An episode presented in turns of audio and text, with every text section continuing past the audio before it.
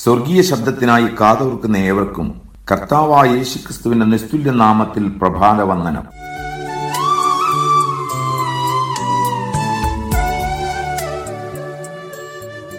നാം പാദരക്ഷകളായി ചെരുപ്പും ഷൂസും മറ്റും എപ്പോഴും ധരിക്കുന്നവരാണ്. നടക്കുമ്പോൾ നമ്മുടെ പാദങ്ങൾക്ക് മുറിവുകൾ ഉണ്ടാകാതിരിക്കാനും വഴിമധ്യയുള്ള മാലിന്യങ്ങളോ രോഗാണുക്കളോ കാലിൽ പറ്റാതിരിക്കുവാനും ഉറച്ച ചുവടുകൾ വെച്ചുകൊണ്ട് മുന്നേറുവാനും നമ്മെ സഹായിക്കുന്നത് നമ്മുടെ പാദരക്ഷകളാണ്.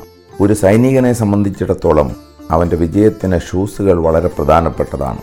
സകല ആയുധങ്ങളും ധരിച്ചിട്ടുണ്ടെങ്കിലും ഷൂസുകൾ ശരിയല്ലെങ്കിൽ പടയാളി ശത്രുവിന്റെ മുമ്പിൽ അടിപതറി വീഴും. അത് അവന്റെ പരാജയത്തിൽ കലാശിക്കും. ആകയാൽ ആത്മീയ പടയാളികളായ നമുക്കും ചെരുപ്പുകൾ വളരെ പ്രാധാന്യമുള്ളവ തന്നെ. ഇന്നത്തെ ചിന്ത ആത്മീയ പടയാളിയും സുവിശേഷത്തിനായുള്ള ഒരുക്കമെന്ന ചെരുപ്പും. എഫ് എസ് ലേഖനം ആറാം അധ്യായം പതിനഞ്ച് പതിനാറ് വാക്യങ്ങൾ. സമാധാന സുവിശേഷത്തിനായുള്ള ഒരുക്കം കാലിന് ചെരുപ്പാക്കിയും നിൽപ്പിൻ. ഒരു റോമൻ പടയാളിയുടെ ഷൂസുകൾ പല സവിശേഷതകളുള്ളതായിരുന്നു. പാദം മുതൽ മുട്ടുവരെ മറയത്തക്കവണ്ണം തുകൽ കൊണ്ടുണ്ടാക്കുന്ന ഷൂസുകൾ തുകലിന്റെ വള്ളി കൊണ്ട് തന്നെ മുട്ടുവരെ വരിഞ്ഞു മുറുക്കണമായിരുന്നു. അതിന്റെ സോളുകൾ ഏത് പാദങ്ങൾക്കും നല്ല സംരക്ഷണം നൽകിയിരുന്നു.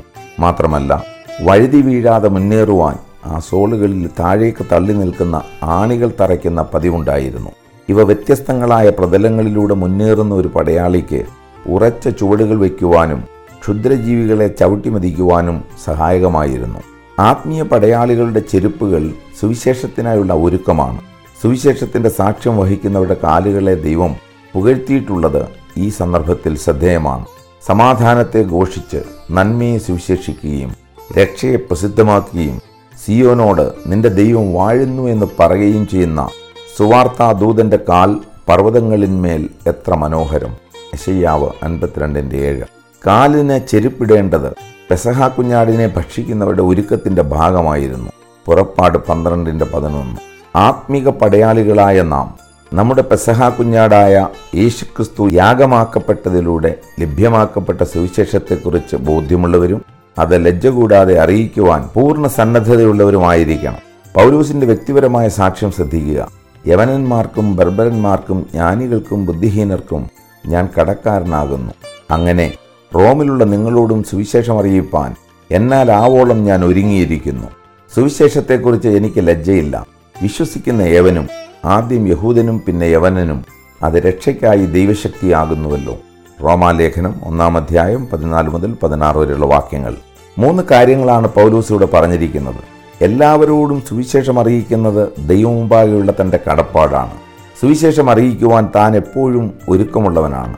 സുവിശേഷം അറിയിക്കുന്നതിൽ തനിക്ക് അല്പം പോലും ലജ്ജയില്ല. സുവിശേഷത്തോടുള്ള ബന്ധത്തിൽ ഈ സാക്ഷ്യം നമുക്ക് പറയാനാവുമോ? ചിന്തിക്കുക. നിങ്ങൾ ഭൂലോകത്തിലൊക്കെയും പോയി സകല സൃഷ്ടികളോടും സുവിശേഷം പ്രസംഗിക്കുവിൻ. മർക്കോസ് പതിനാറിന്റെ പതിനഞ്ച്. ഇത് ആത്മീയ പടയാളികളായ ഓരോ ക്രിസ്തുവിശ്വാസിയോടുമുള്ള പടനായകനായ യേശുക്രിസ്തുവിന്റെ അന്ത്യകൽപ്പനയാണെന്നത് നമുക്ക് മറക്കാതിരിക്കാം. പാമ്പുകളെയും തേളുകളെയും ശത്രുവിന്റെ മുഴുബലത്തെയും ചവിട്ടുവാനുള്ള അധികാരം കർത്താവ് നൽകിയിരിക്കുന്നത് വീട്ടിൽ ഈസി ചെയറിൽ വിശ്രമിക്കുന്നവർക്കല്ല. ഒരുക്കത്തോടെ സമാധാന സുവിശേഷത്തിന്റെ സാക്ഷികളായി യുദ്ധക്കളത്തിൽ മുന്നേറുന്നവർക്കുള്ളതാണ്. സുവിശേഷം അറിയിക്കാത്ത ക്രിസ്തുവിശ്വാസി സത്യത്തിൽ സാത്താന്റെ സഹായിയാണ്. നാം സാത്താന്റെ സാമ്രാജ്യത്തെ വികസിപ്പിക്കുന്നവരായിട്ടല്ല ദൈവരാജ്യത്തിന്റെ വ്യാപ്തിക്കായി പ്രവർത്തിക്കേണ്ടവരാണ്. അതിനായി നമുക്ക് പ്രാർത്ഥിക്കാം. സ്വർഗീയ പിതാവേ ക്രിസ്തുവേശുവിലൂടെ ഞങ്ങൾക്ക് ലഭ്യമാക്കിയ സമാധാന സുവിശേഷത്തിനായി സ്തോത്രം. സുവിശേഷം അറിയിക്കുവാനുള്ള ഒരുക്കം ഞങ്ങളുടെ കാലിന് ചെരുപ്പാക്കുവാൻ എപ്പോഴും ഞങ്ങളെ സഹായിക്കണമേ. യേശുക്രിസ്തുവിന്റെ നാമത്തിൽ തന്നെ. ആമേൻ.